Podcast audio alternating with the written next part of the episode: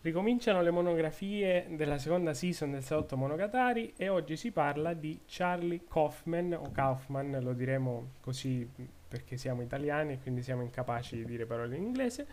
E si parlerà un po' di tutto a partire dall'ultimo film uscito su Netflix, I'm Thinking of Ending Things, sto pensando di finirla qui, per tornare poi sempre più indietro fino ai primi lavori di sceneggiatore.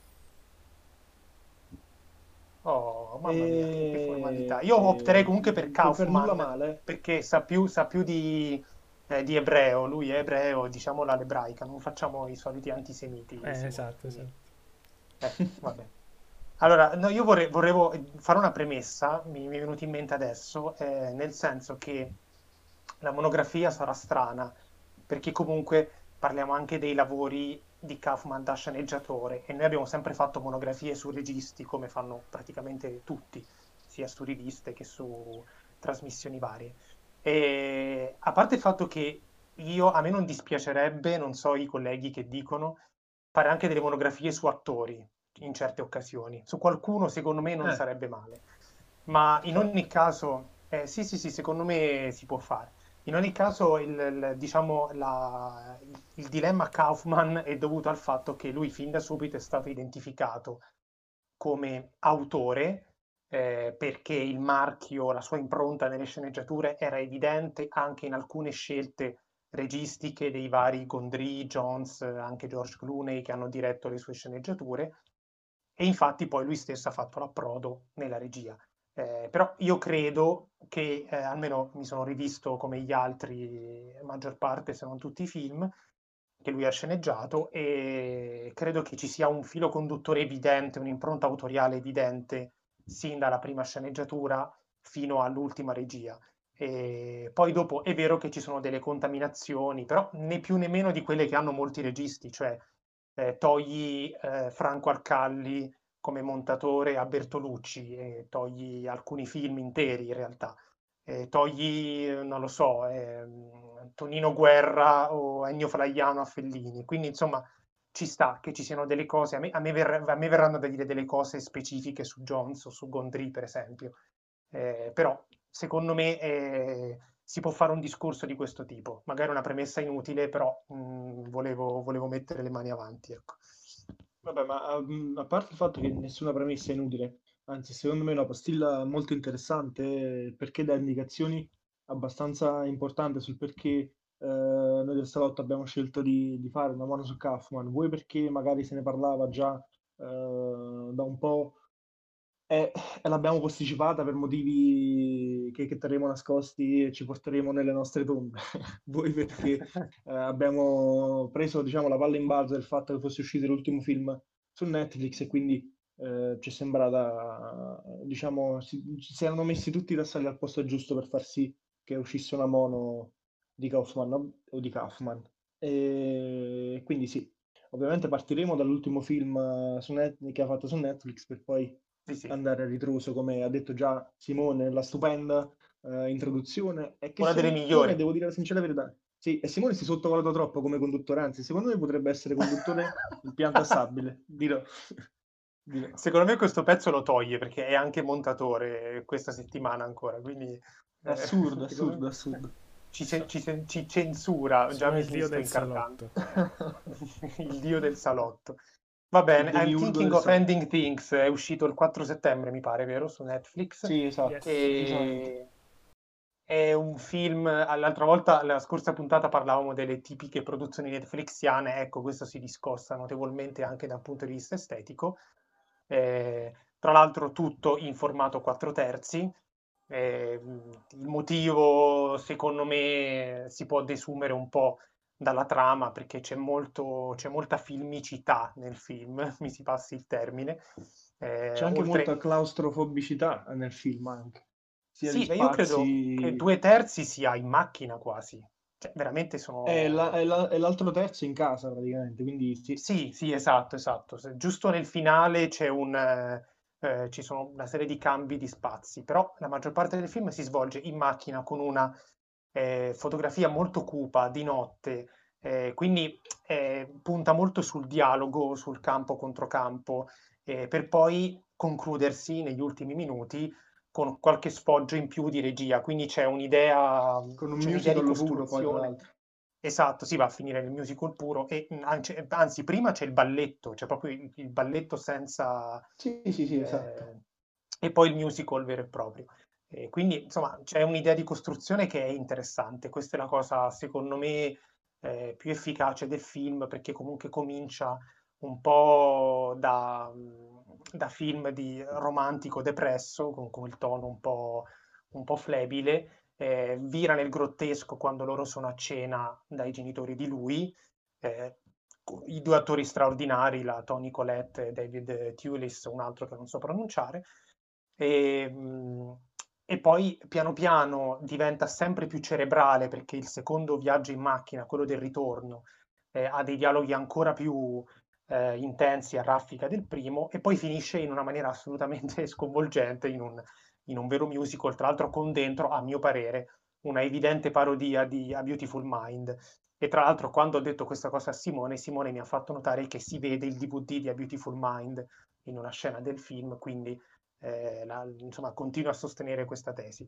Per cui una parodia del discorso della premiazione del Nobel di, di John Nash, cioè Russell Crowe, quel discorso ridicolo in cui lui dice che alla fine Certo. la sua, l'amore, vabbè, robe non ha Io ci ho niente. visto anche, io ci ho visto anche un'altra cosa, se, se Mm. ovviamente non hai altro da dire, vorrei aggiungerla. Vai, vai. Ehm, ovviamente credo sia una cosa, come dicono gli inglesi, di overthinking, quindi di incredibile pippe mentali, però ho notato che, diciamo, al trucco e il parrucco, proprio per quanto riguarda una parvenza di aspetto estetico, l'attore Jesse Plimons mi sembra che in questo film è stato reso incredibilmente simile eh, al film eh, Philip Seymour Hoffman, eh, sia esteticamente ma sia anche come personaggio di, di- di scrittura in generale. Quindi secondo me tutto quello che accompagna il personaggio di Jake, interpretato da Jesse Plimons appunto, eh, soprattutto per quanto riguarda il Nobel finale, io l'ho visto come eh, non una sfumatura, come una sorta di controcampo concettuale al finale di Synecdoche,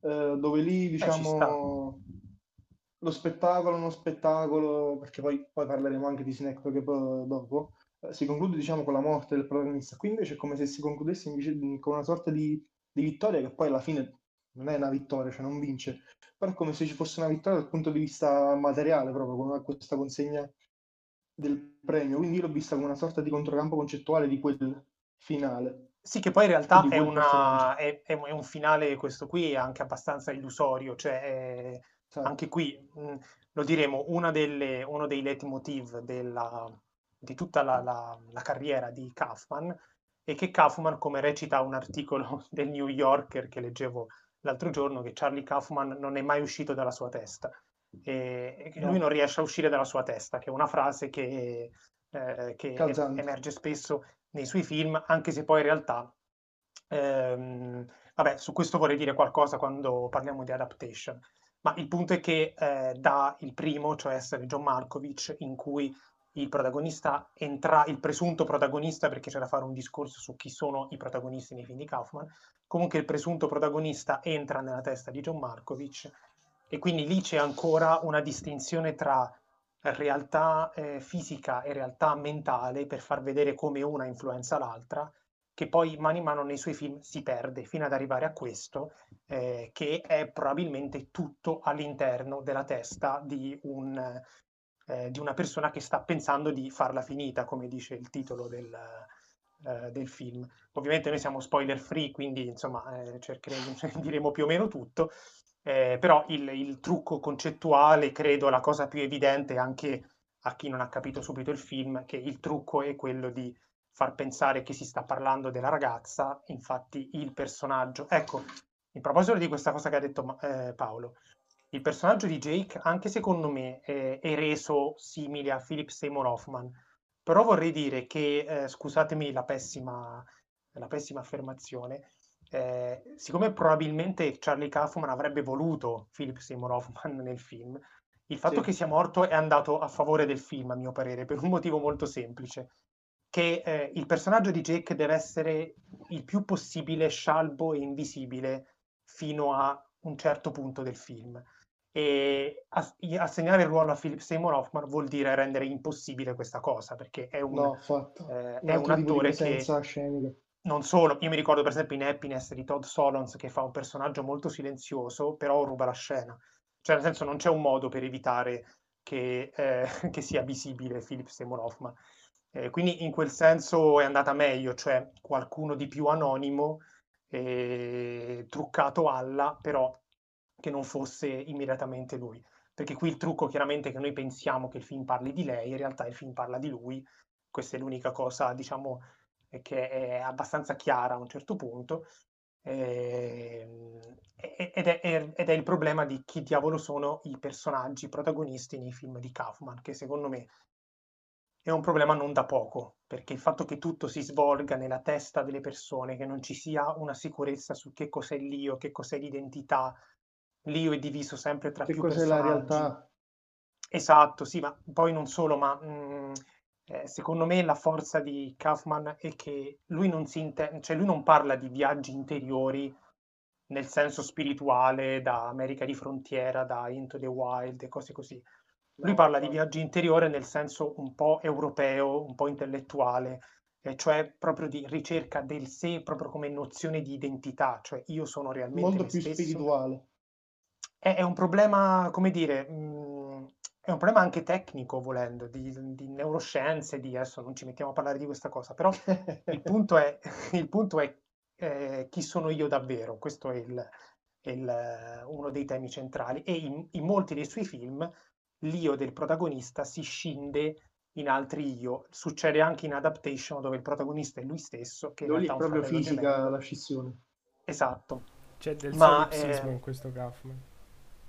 Sì, ma è, è, in realtà, ecco, infatti poi Direi che è un'altra, perché... un'altra caratteristica dei suoi film.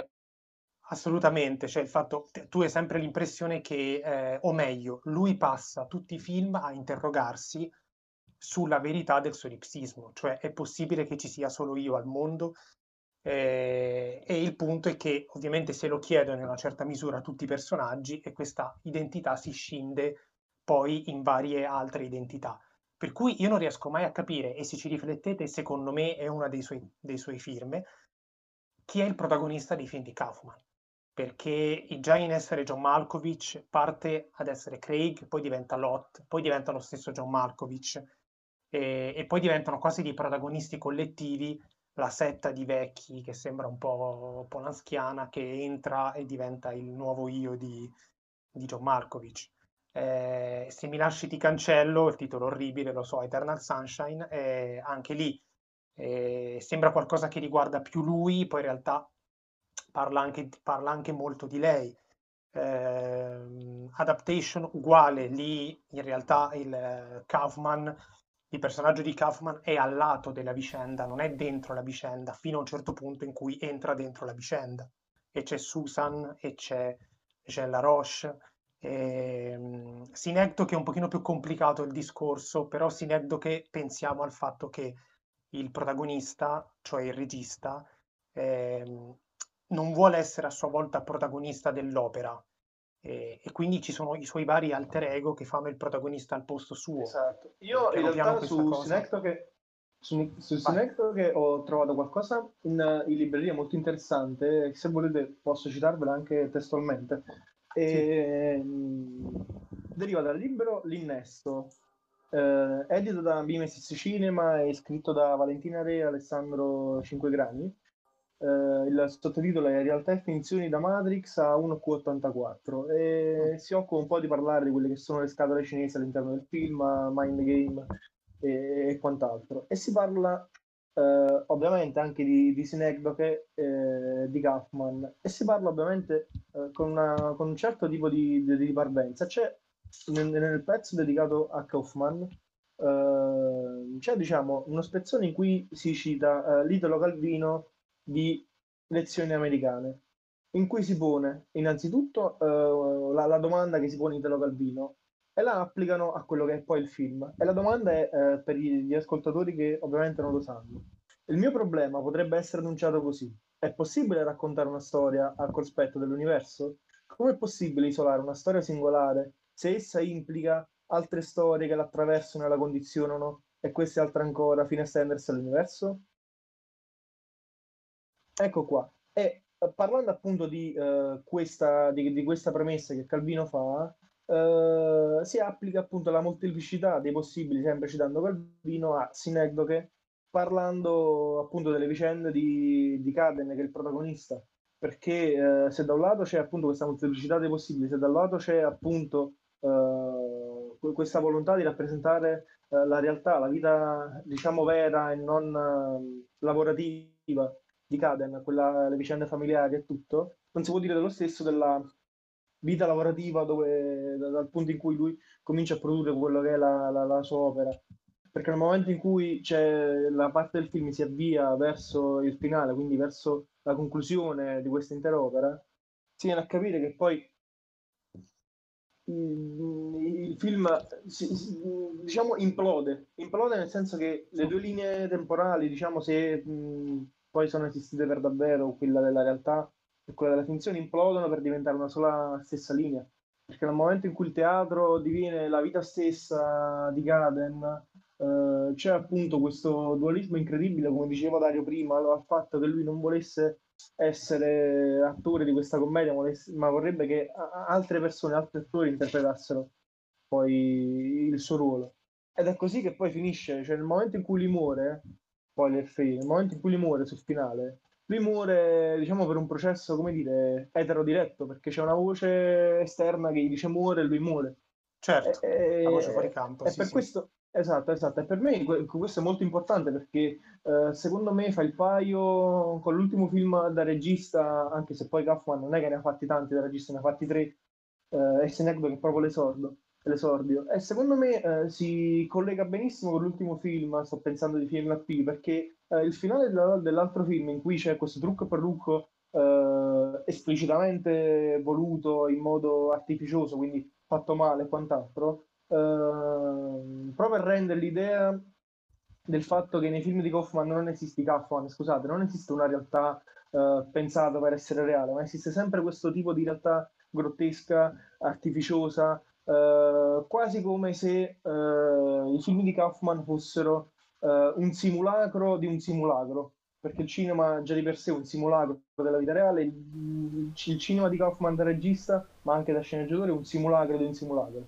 E lo, dice, questa... lo dice anche il personaggio di lei durante una delle tratte in macchina.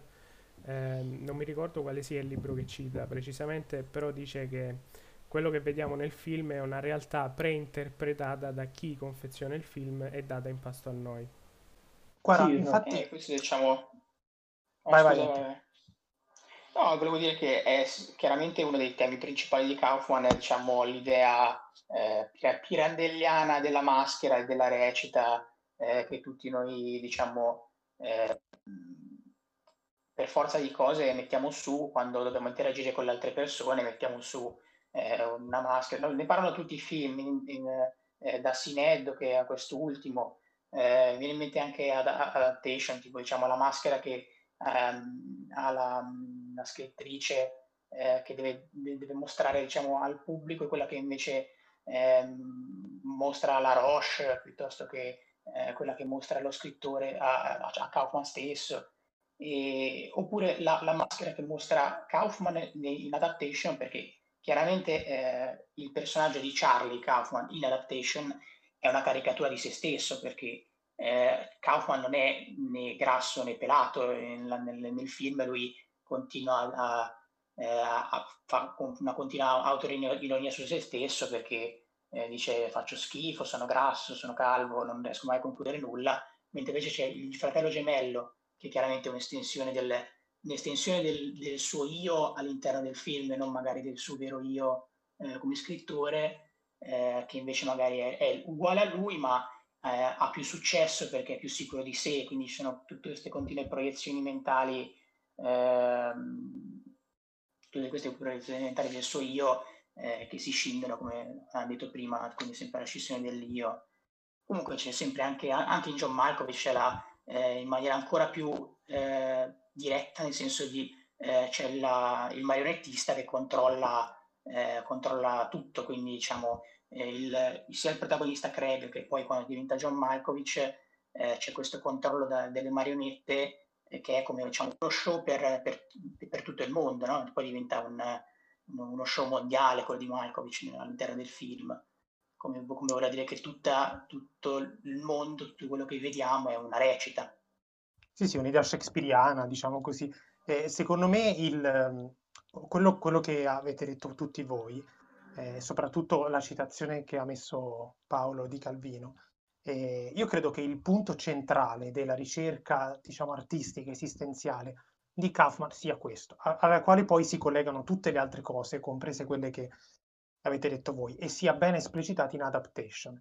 Cioè Kaufman è come se si chiedesse eh, cosa bisogna fare quando si racconta una storia, nel momento in cui se lo chiede, eh, si pone un problema, cioè quello di dire, ok, quando racconto una storia singola, come faccio io a non parlare anche di tutto il resto? Perché tutto il resto è implicato nella storia singola. C'è questa ossessione di voler parlare di tutto. E qui avviene il problema. Siccome Kaufman è nato eh, nella seconda metà del Novecento e non nell'Ottocento, invece di scrivere un, eh, un romanzo di 800 pagine in cui cerca di dire tutto, eh, fa un film in cui eh, attori entrano nella testa di altri attori. Eh, perché il problema di, di, dover dire tutto, di dover raccontare il più possibile dell'identità, della vita di una persona e quindi di tutto ciò che lo attraversa, eh, cioè altre persone, altre vicende, altre storie, l'intera realtà, l'intero scibile, eh, è che non si può fare perché c'è il problema del filtro soggettivo come fai a parlare della realtà se, so, se, so, se, so, se, siamo tutti dentro la nostra testa? Come facciamo a parlare della realtà? Questo è il problema praticamente base di tutta la filosofia occidentale e, e Kaufman lo prende in giro spesso perché nei suoi film spesso, e ci sono due frasi esplicite, una in Adaptation, una in Sineddoche, eh, in cui degli autori si chiedono, eh, adesso io voglio fare un film che parla della realtà, un film che rappresenti totalmente la realtà e non si può fare eh, perché Kaufman ti presenta da subito una realtà che è completamente condizionata dal filtro della soggettività. E ovviamente qual è il problema? Questo, questo tema centrale, secondo me, poi ne implica una miriade di altri, eh, sia tutto il discorso un po' postmoderno sul citazionismo, sia per esempio il discorso sui rapporti affettivi, sentimentali, perché chiaramente se io ho dei dubbi sulla mia identità, eh, e come ci insegna praticamente la, la, la, psicologia esistenzialistica, tipo Ronald Lang, cose così, eh, gli altri sono lo specchio di me, cioè il mio io si costruisce su quello che gli altri pensano di me, questo ovviamente influenza anche il rapporto con gli altri e quindi storie d'amore che vanno a finire male oppure non nascono, problemi affettivi seri, eh, anche la stessa eh, Kaufman è uno che parla molto di timidezza, Jake in quest'ultimo film è uno timido, è uno che in realtà non si avvicina alla ragazza e non le chiede il numero. Le varie ragazze, che, eh, tutti i vari nomi che sono impersonate dall'attrice, che non mi ricordo come si chiama, eh, sono probabilmente una, una, serie di possibilità mai realizzate. E, e così i rapporti fallimentari di, di Caden, il protagonista di Sineddo, che, eh, e così eh, le, le parti di adaptation in cui lo stesso Kaufman si immagina eh, di, mentre mh, mm, tenta un approccio con una donna e in realtà è una finzione, lui è sul letto e si sta masturbando.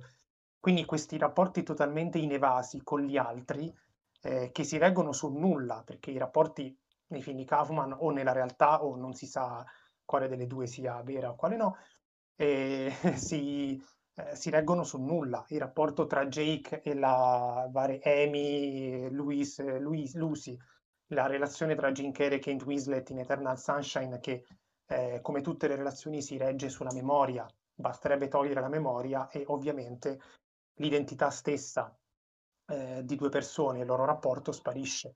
Quindi Kaufman eh, si chiede come fare a parlare di tutto e si rende conto che lui non ha, come nessuno di noi, un accesso diretto alla realtà, perché c'è troppo filtro soggettivo e questo filtro soggettivo, questo io, sembra, cioè, paradossalmente, prima Simone diceva il solipsismo.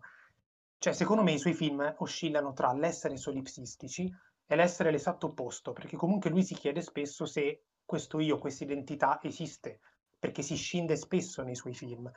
Quindi forse esistono solo gli altri e, e, e così di mindfuck in mindfuck eh, finché quello che rimane non è questo ultimo film che a me è sembrato un film testamentario quasi, in cui davvero non c'è più nessuna briciola di realtà e quello che noi vediamo è la percezione di un'intera vita che ha avuto una persona eh, al momento in cui è arrivata alla fine di questa vita. Eh, per cui secondo me il tronco principale è questo, da cui poi si dipanano una serie di problematiche infinite, anche di, di tipo narratologico, perché Kaufman si interroga sui meccanismi della narrazione eh, fino a... Mh, mm, eh, fino a chiedersi appunto chi è il protagonista di film, di che cosa si sta parlando effettivamente e cose del genere. Io, visto che siamo scesi in terreno psicologico, vorrei, molti l'avranno comunque notato, che almeno nei tre film suoi da regista, la maggior parte dei personaggi hanno come cognome o comunque entrano in contatto con parole particolari che rappresentano delle sindromi neurologiche. Ad esempio, sì Caden Cotard, Cotard è una sindrome di depressione e pensieri suicidi. Poi c'è la sindrome di Capgras, sempre in sineddoche, quando lui va dalla ex moglie e suona il campanello. Eh, anche in Anomalisa, l'hotel si chiama Fregoli.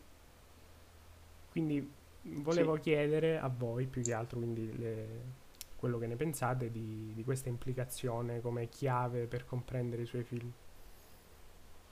Eh, guarda, io non lo sapevo, cioè nel senso non ci avevo fatto caso è sicuramente una cosa mm, molto carina, molto interessante, però eh, almeno io personalmente li ritengo sempre come dei vezzi dei registi per certi versi, perché Kaufman, nonostante le storie che mette in scena o che scrive, cioè, si vede che è una persona narcisista e quindi secondo me qualche vezzo se lo fa passare sia in fase di scrittura che in fase di regia. E, e quindi mh, per, personalmente le trovo come cose carucce, però fine a se stesse. Ecco, non lo sapevo, sicuramente qualcuno era curioso di questa cosa e ne rimarrà sorpreso come sono rimasto io, però secondo me restano dei vezzi, così come potrebbe essere un vezzo eh, nella scena dell'ultimo film sempre su Netflix in cui si vede chiaramente che lei è oppressa da quella situazione quindi Kaufman si permette diciamo, il lusso di uh, stringere la camera attorno a lei, che è una cosa di un didascalismo che a me personalmente ha dato un po' fastidio,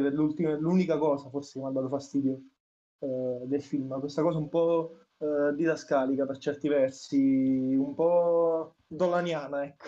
Non volevo ecco, io, ecco, io vorrei dire questa cosa, perché secondo me la, la, l'osservazione che ha fatto Simone e il didascalismo che ha tirato fuori Paolo, che è una, è una delle critiche più eh, frequenti al cinema di Kaufman, secondo me vanno a braccetto.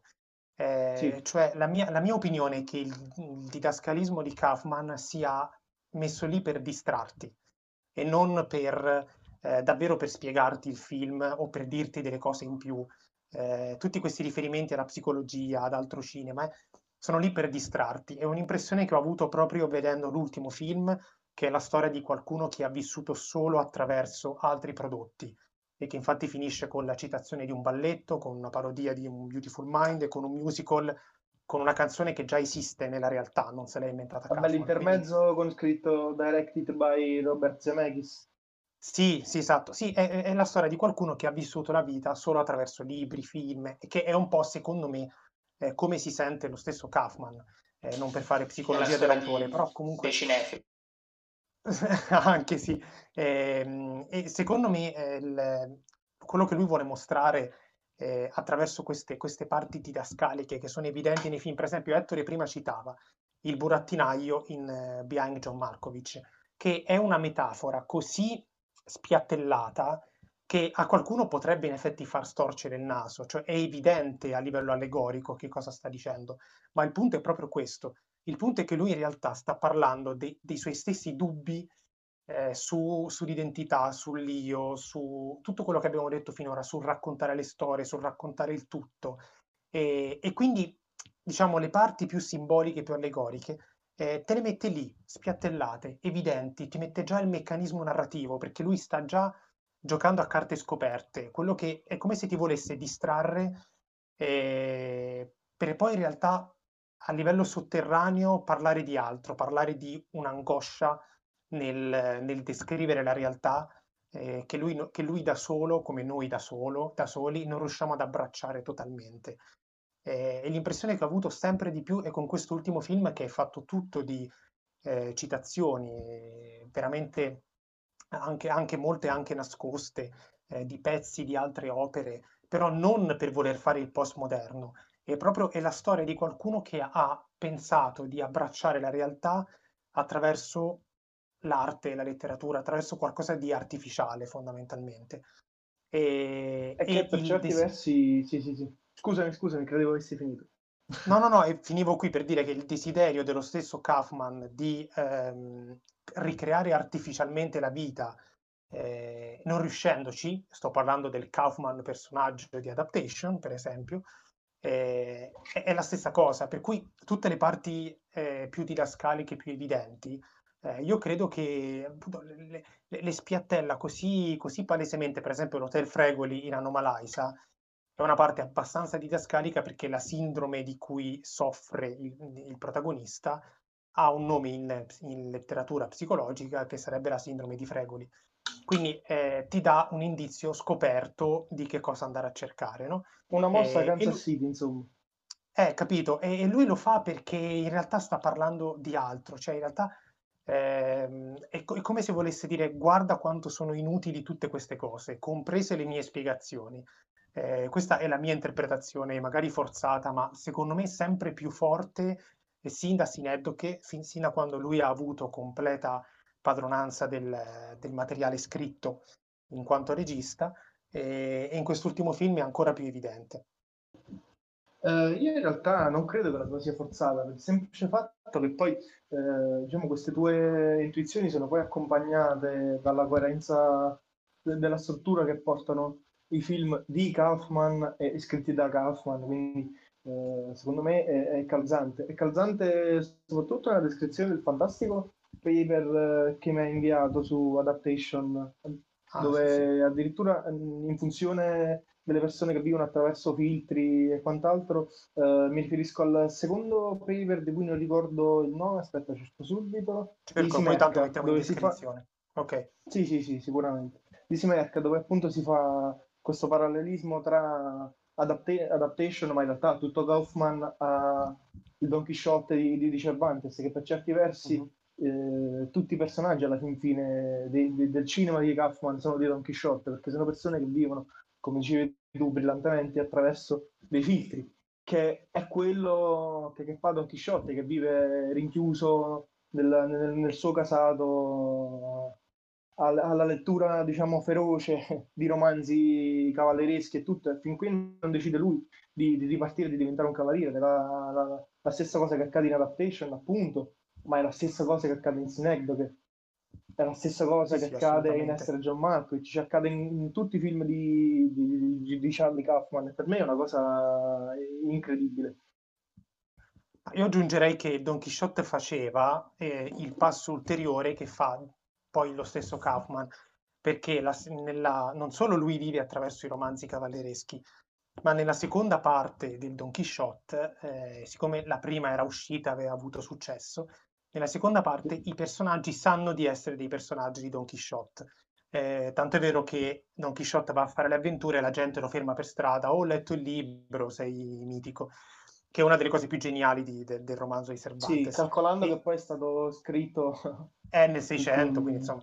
Eh. Però fondamentalmente il, è la stessa cosa anche per, per, i personaggi Kaufman. In particolare Adaptation contiene questa cosa molto carina eh, di... Ehm, il, il, il, uno dei protagonisti, insomma, che sarebbe lo stesso Kaufman, eh, legge il libro di Susan Orlean, rivive attraverso lei quello che legge quindi è stata messa in scena una cosa rarissima, se non unica nella storia del cinema, diciamo l'io del lettore, quello che uno prova quando legge, eh, quando legge un libro, nell'immedesimarsi, eh, e poi in un certo senso lo stesso Kaufman entra dentro quella storia perché incontra i personaggi di cui ha letto.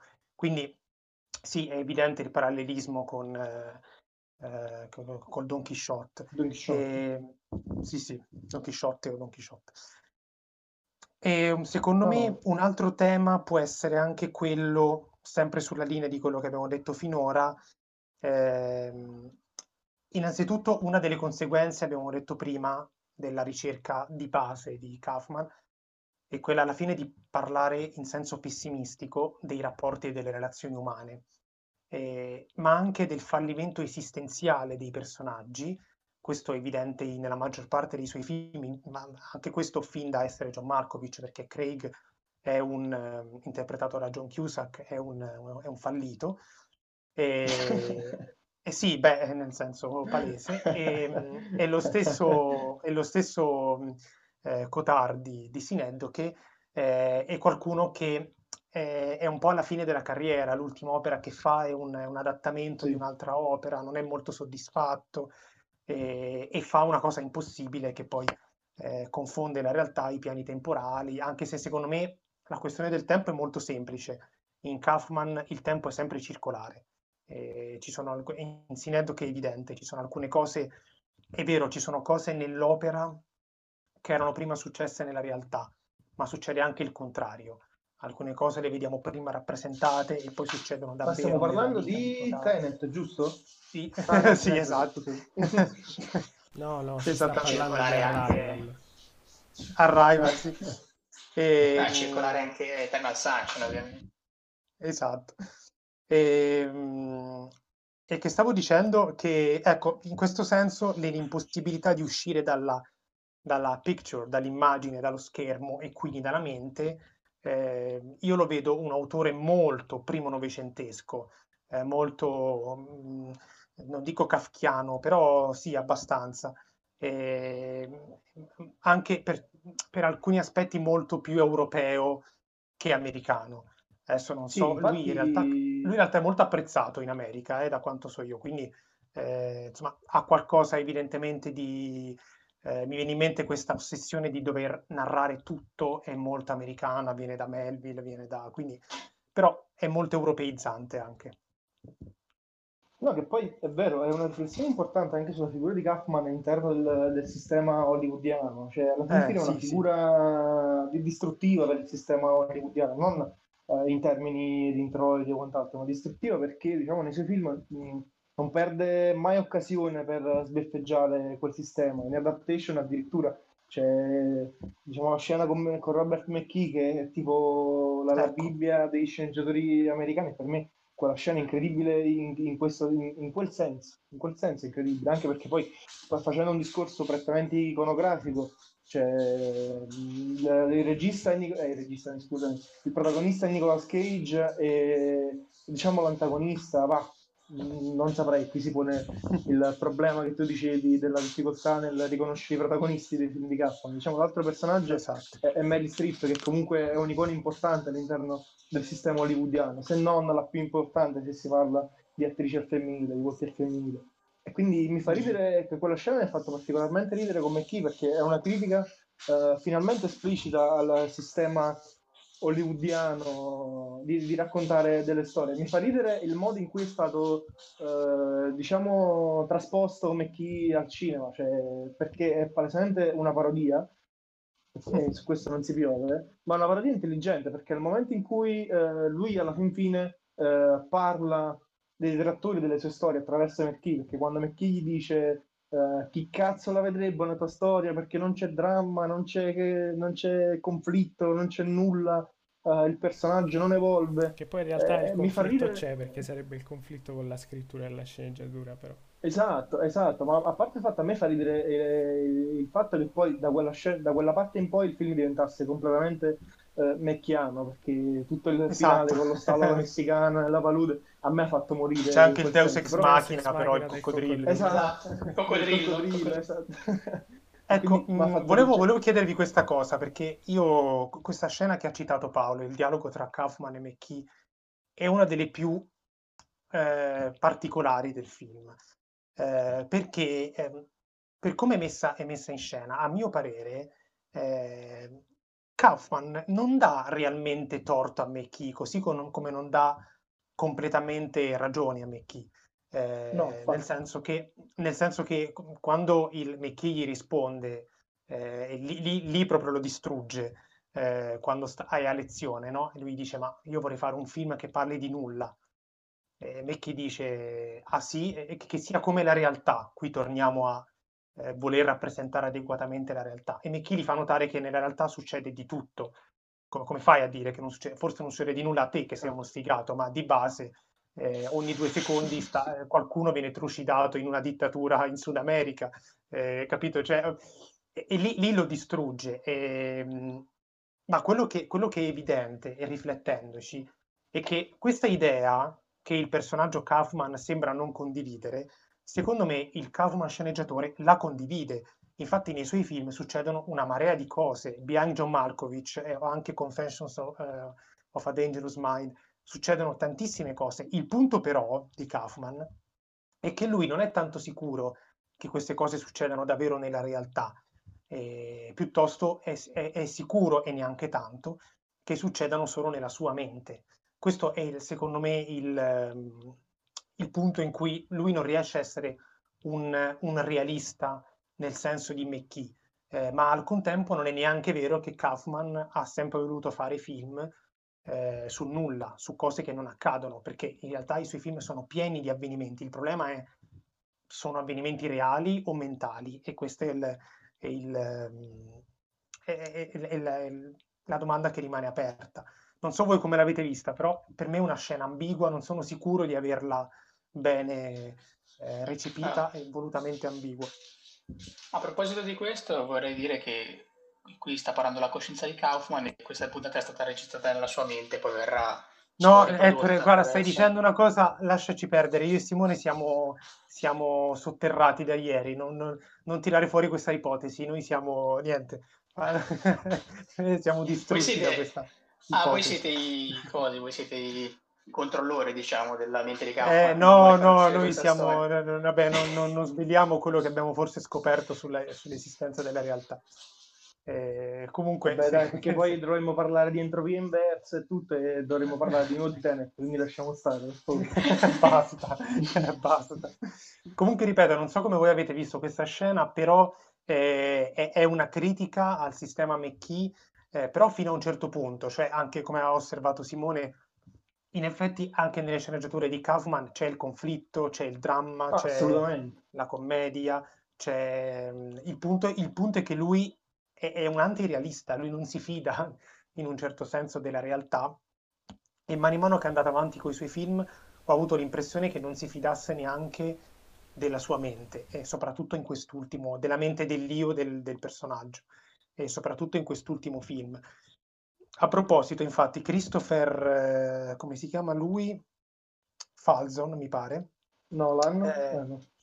no, Christopher Falzon che ha scritto, ha scritto un, eh, un paper che è contenuto in The Philosophy of Charlie Kaufman, ha parlato di Behind John Markovich come di una um, Cartesian comedy, commedia cartesiana, perché eh, c'è molto evidente questa scissione.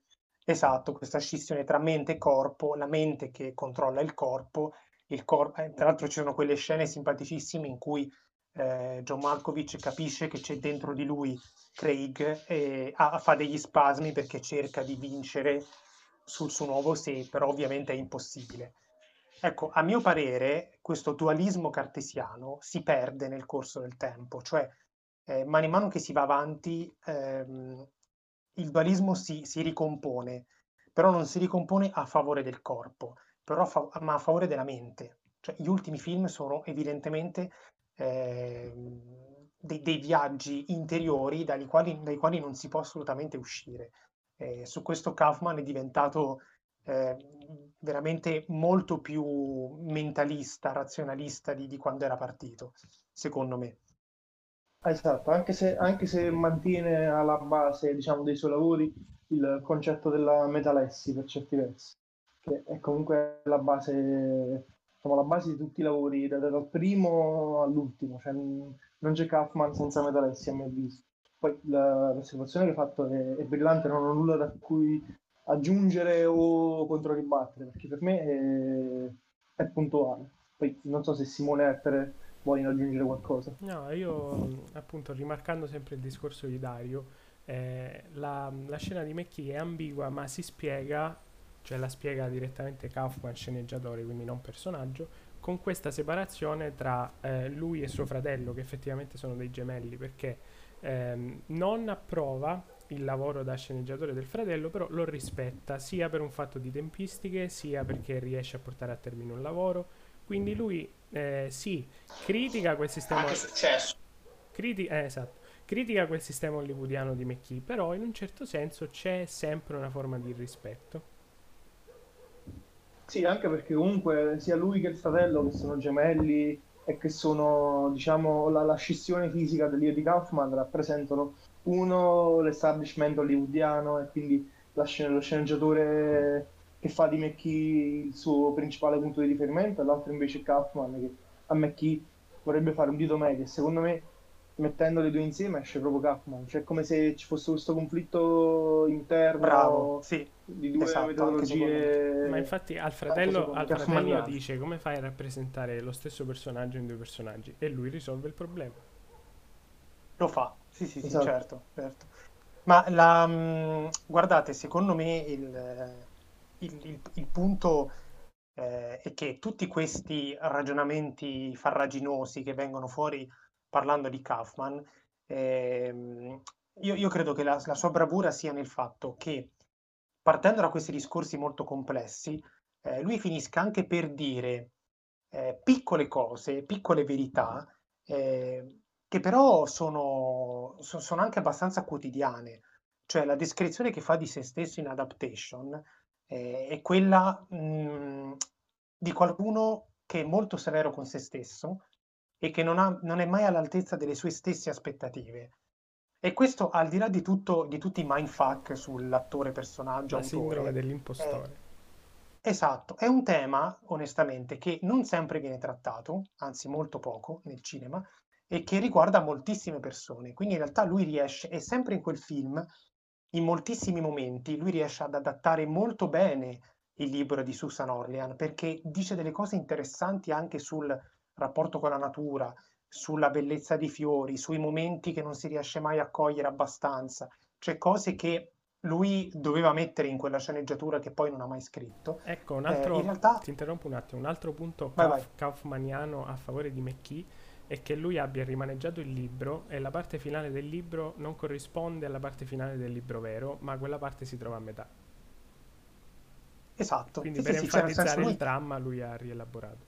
Sì, però io volevo, volevo dire che ehm, in realtà facendo questo lui ha dei momenti in cui è uno sceneggiatore normale, quindi non, non fa niente di, di, di kaufmaniano eh, e parla di cose autentiche che io guardando i suoi film in molti casi sento eh, sulla mia stessa pelle. Anche eh, questa, mh, eh, un altro tema che è connesso alla sindrome dell'impostore, sempre in adaptation eh, il personaggio di Kaufman che invidia attraverso Susan Orlean, che in questo senso è un po' un doppio di Kaufman, invidia l'estrema passione di Jean Laroche per le orchidee, perché loro entrambi non riescono ad avere la stessa, la stessa, la stessa spinta per qualcosa.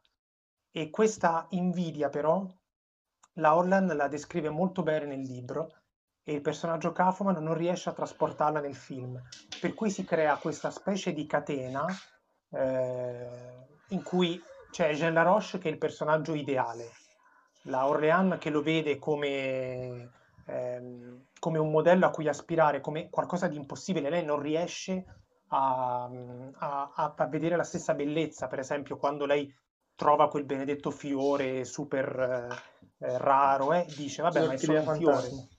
Esatto, dice è solo un fiore, non- è lo stesso Kaufman che rimane, per cui eh, in realtà parla di qualcosa che riguarda l'uomo moderno, perché c'è questo tema della modernità, della metropoli, eh, e, e lo fa non solo attraverso i mindfuck, però attraverso alcuni momenti autentici.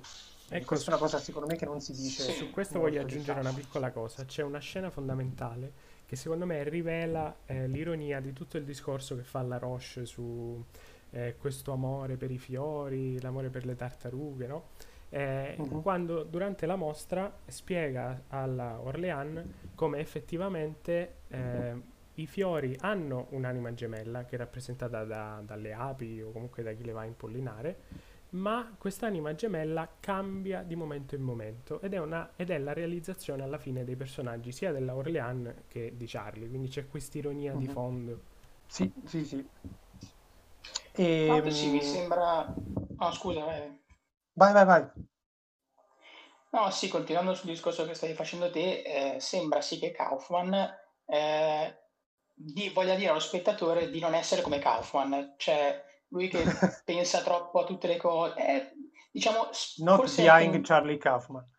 Esatto. Potrebbe essere il titolo diciamo, del film. Eh, se pensiamo anche a, a, al titolo di eh, Se mi lasci ti cancello, che in inglese è Eternal Sunshine on the Spotless Mind, diciamo, dice che alla fine le persone che cioè quando non sai stai meglio, questo dice alla fine del film praticamente, questo è il sunto. E anche nell'ultimo. anche nell'ultimo, esatto, eh, cioè, tutte le cose che non sono mai potute succedere, cioè, le cose possono andare sia bene che male, però se tu non lo sai sicuramente non soffri. E quindi questa super coscienza di Kaufman che magari è troppo, eh, come diceva Paolo, fa troppe pippe mentali, overthink tutte le cose, eh, lo, stesso, lo, stesso, protagonista di, eh, di, di, di Sineddo, che è Caden, cioè lui è uno che ehm, è, pensa sempre a tutte le cose che potrebbero andare storte, è ipocondriaco, eh, pensa sempre alla morte, alla fine poi si vede che una persona che vive male rispetto per esempio alla moglie, ehm, non mi ricordo il nome della moglie, eh, però lei si vede che è una persona eh, molto più solare, che non, quando diciamo lei si vede che alla fine morirà, ehm, morirà per una malattia ai polmoni, eh, però si vede all'inizio del film che eh, tossisce e non se ne preoccupa. E lei vive bene, nel senso che poi si trasferisce, diventa una persona di successo, al contrario di, di Caden.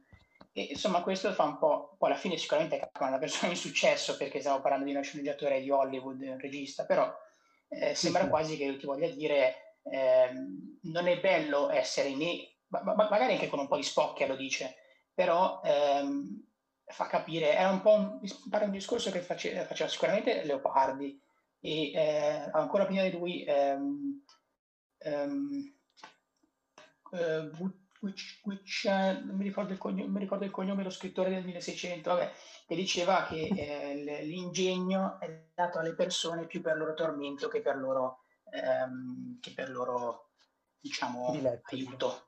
Sì, diletti, esatto, ricordo, eh, Guicciardini, Guicciardini Ma guarda, secondo me la... il motivo per cui io dico che questo ultimo film eh, a me è sembrato un film a testamento, eh, nel senso che lui porta all'ennesima potenza eh, alcuni dei meccanismi con i quali i personaggi dei suoi precedenti film si autoingannavano, si autoilludevano, il ricorso all'artificiale, cioè ad altri film, ad altre opere, che diventa veramente parossismo puro ehm, in, in, questo specifico film e che ehm, e, e, anche e soprattutto eh, l'impossibilità di stabilire relazioni autentiche, l'impossibilità di capire realmente se stessi, tutto questo genere di cose, beh, qui è chiara che la visione kaufmaniana della vita, della società anche, è, è molto triste, ehm, c'è del pessimismo veramente molto forte in Kaufman che spesso lui, lui riesce a non rendere eccessivamente pesante,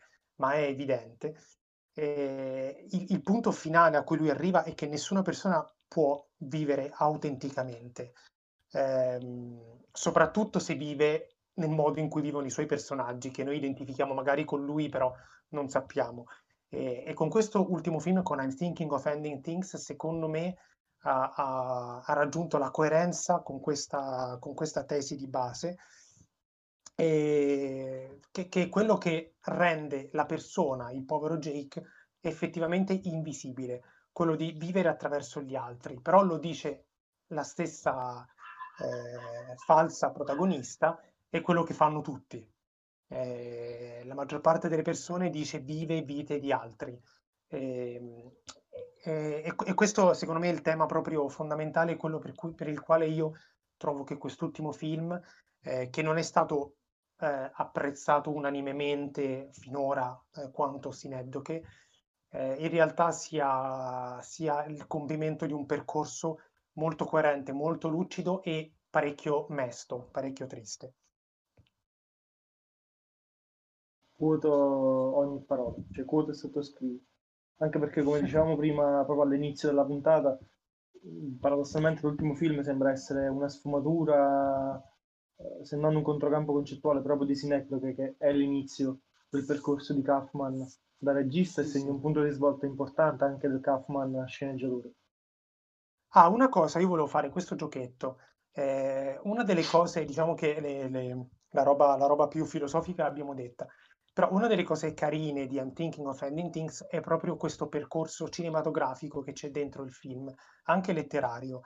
Eh, io so che il nostro caro Simone Malaspina si è segnato, andandosi a, andando a mettere in pausa il film su Netflix, i, i vari DVD e i vari libri che si vedono all'interno del film.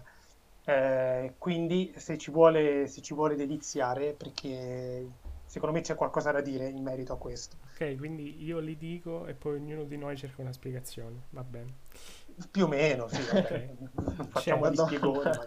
C'è la VHS della cosa. Eh, que- ecco, questo mm. mi, mi, lascia un po' interdetto, devo dire. Però esatto, la cosa esattamente Carpenter quale, delle, quale, quale delle versioni? Quella di Carpenter o quella, quella di... sì, sicuro, quella sicuro. Ma comunque, nel senso, il film di Carpenter è, è un film che parla di... anche quello in un certo senso di identità. Anzi, no, adesso che ci penso, c'è qualcosa di kaufmaniano, sì, eh, su, su, loro che non, non, sanno se quelli che hanno davanti sono i loro amici o sono eh, uno di loro è la cosa e quindi c'è questo anche il finale ambiguo. Eh sì, no, ci sta. infatti, eh, sicuramente. infatti l'altra VHS di Carpenter è Essi vivono. Infatti, eh, eh, infatti ecco, sì, sì, eh. Eh, poi c'è Dial, Dial Ham for Murder. Ah, ok, sì, sì, sì. Ci sta, ci sta anche questo. Eh, poi vabbè, tutte, tutti i libri che vengono citati, quindi le raccolte di Wordsworth, eh, Ice di non mi ricordo quale scrittrice, sinceramente. Uh-huh. Eh, no, neanche io, però io mi ricordo cosa dice lui. Eh, dice perché Ice dovrebbe essere un racconto che parla di eh, salti spazio-temporali durante una bufera di neve, quindi è, è, quello che sta succedendo nel film praticamente, quando lui lo dice. Il DVD di A Beautiful Mind, che ne abbiamo già parlato, eh, Secondo me c'è la parodia esplicita, sì. Introduzione alla virologia, che è quando spiegano l'effetto dei social media e della TV. Ehm, e sì. poi... Si dice un gioco di parole, perché chiaramente eh, lì sarebbe virology come, eh, come medicina, insomma, come disciplina medica, e c'è il gioco di parole con... Che, anche perché lei all'inizio sembra che si occupi di medicina, e poi in realtà passa ad essere un'astrofisica, una e poetessa. Infatti, e c'è roba di fisica. E poi la esatto. cameriera. Infatti poi il bidello alla fine, il maialino animato gli dice tu sei un fisico, dovresti saperlo, quindi lì bene o male si capisce.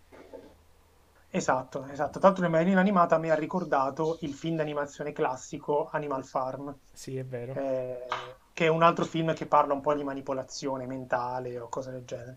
Anche, eh, anche la metafora del fatto che il maialino sia mangiato dai vermi rientra nel processo identitario.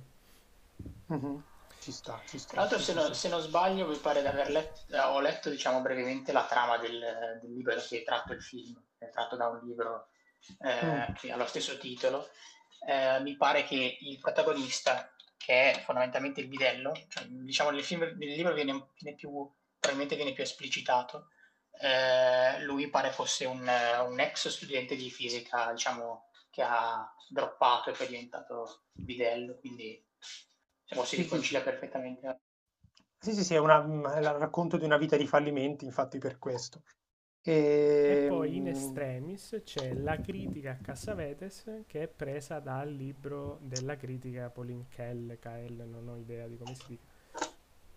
Sì, di Pauline Kell, sì, la critica a, a Woman Under the Influence sì, sì. Al, all'eccesso nella rappresentazione dei sentimenti, tra l'altro è un film che parla molto di eh, un film in cui il tema principale è un rapporto, una relazione amorosa, che è uno dei temi eh, kaufmaniani, e in effetti eh, c'è una certa differenza tra i due modi eh, di rappresentarli, eh, sicuramente meno enfatici e più, eh, più sottotono, più tristi, forse anche più realistici, anche se questa cosa farebbe impallidire Kaufman, quelli di I'm Thinking of Ending Things.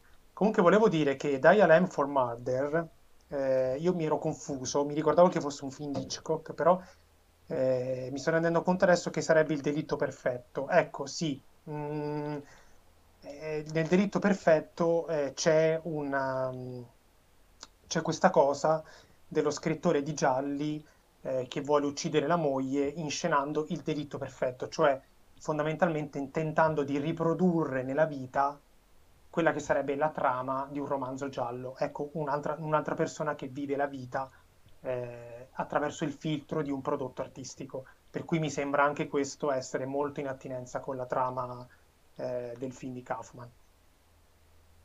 Chiuderei citando la parte più divertente del film, cioè quando lui, cioè Jay, che è Jesse Plimons, dice quando che... muore alla fine dice che adora la canzone Baby's Cold Outside e l'altra parte della sua mente, cioè la ragazza, gli dice ma guarda che è una canzone sullo stupro.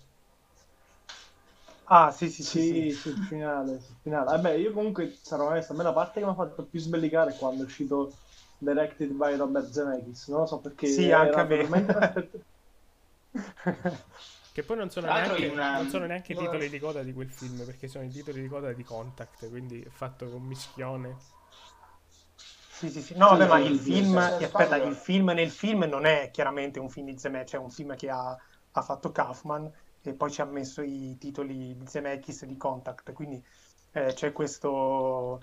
eh, cioè io l'ho trovato geniale questa cosa di aver fatto dentro un, un suo film un film di Zemeckis, anche se leggevamo io e Simone che è stato un po' casuale, però è, questa- è anche questo il bello, ormai è lì e quindi produce È il bello della diretta. i suoi significati. Esatto. Ma se non sbaglio, il- del, del film quello lì che viene proiettato di, di Finto Zemeckis, il- se non sbaglio, in un, controcampo, in una scena in macchina tra eh, Jesse Plimons e l'altra ragazza, l'attrice rossa, eh, a un certo punto in un controcampo appare proprio l'attrice del film di Zemeckis. Mi ricordo Ah, chi, sì, sì, sì, sì, ma ci sono controcampo, infatti... diciamo, tra le varie identità che assume la ragazza, per un, una- un solo controcampo, brevissimo, appare la, la, l'attrice, L'avevo notata diciamo, anch'io una è cosa più in sì, sì, sì, carne, è è più in, si vede insomma, di molto diversa rispetto a lei, però è chiaramente un'altra. Perché me- Sì, mentre sì, non sì, possiamo sì. sapere quale delle ragazze sia, perché eh, delle tre ragazze, tre o quattro ragazze citate, diciamo l'astrofisica, la cameriera e il medico, hanno tutte la solita, il solito volto, diciamo magari probabilmente nessuna, nel senso che secondo me lui non se n'è trombata neanche una, cioè siamo proprio No, certamente. Cioè, ecco, Quindi proprio... Kaufman invita all'amplesso, diciamo. Comunque quello che ha detto Ettore ha tirato fuori il romanzo, mi sono ricordato, ho letto dei- degli articoli su... mh, Non ho letto il romanzo di Ian Reid, mi pare si chiami lui, eh, ma ecco, questo sarebbe, se non sbaglio, il terzo adattamento di Kaufman dopo Il ladro di orchidee di Susan Orlean e Confessioni di una mente pericolosa, che è una autobiografia non si sa quanto reale, e anche qui eh, Kaufman, eh, insomma, è, è un testo che poteva adattare solo Kaufman, di un conduttore televisivo che è stato un agente della CIA e Chuck cose del genere. Berris. Chuck Berry, sì. E, mm, e io leggevo che eh, in, un- in un certo senso il eh, Kaufman anche qui ha preso eh, molto, ha adattato il romanzo abbastanza fedelmente fino quasi alla fine e poi ab- lo abbia stravolto a un certo punto, semplicemente perché voleva eh, cinematografare la parte finale, appunto voleva rendere evidente questo ricorso a- ad opere altrui eh, che, già evide- che già comunque presente nel resto del film. E- ed è interessante vedere l'evoluzione dei tre adattamenti kaufmaniani. Eh, il primo è un adattamento abortito perché non riesce eh, ad, ad adattare realmente il libro. Eh, il secondo, Confessions of a Dangerous Mind, secondo me non abbiamo parlato, ma è, un, è un'opera importante per capire il percorso di Kaufman, perché eh, è un'opera dove non ci sono tutti quei suoi mindfuck eh, eh, evidenti, eppure è, mh, è- porta molto il suo marchio, eh, po- porta molto la, la firma delle- della sua idea della realtà, della sua idea di identità e di autoillusione che facciamo verso noi stessi. E, e infine questo adattamento che è, mh, è perfettamente negli intenti. Adesso non so com'è il romanzo, ma è un romanzo, se se Kaufman è stato fedele, è un romanzo ca- kaufmaniano. Eh, non so, è- sembra quasi scritto apposta per essere adattato da lui, per cui lui, tra l'altro sì. non, possiamo, non possiamo escludere, come diceva Ettore, che tutta questa sia una rappresentazione mentale di Kaufman, compreso il salotto Monogatari, e quindi eh, non, sarebbe così strano. Ecco. Sì, sì, in realtà siamo dentro il Matrix, però il Matrix è dentro la mente di Kaufman. tra, i ricci, tra i ricci di Kaufman. Che potrebbero essere quelli di, di Ale Valente, però. Che se ci pensi, guarda, ti faccio un bel parallelismo. Eh, però allora Ale Valente è il suo, è il suo, è come Nicolas Cage in Adaptation, è, il suo- Esatto. è la sua firma Ale Valente fisica. interpreta Charlie Kaufman. esatto. Ti faccio un bel parallelismo, Dario. Se l'universo kaufmaniano è all'interno dei capelli di Kaufman, ci possiamo ricollegare alla puntata di Rick e Morty. Ah, vedi? Allora qui abbiamo stabilito un collegamento eh, intertestuale tra due puntate del salotto e questa è la prova definitiva che il salotto è dentro la testa di Kaufman. Per cui possiamo, possiamo chiudere così.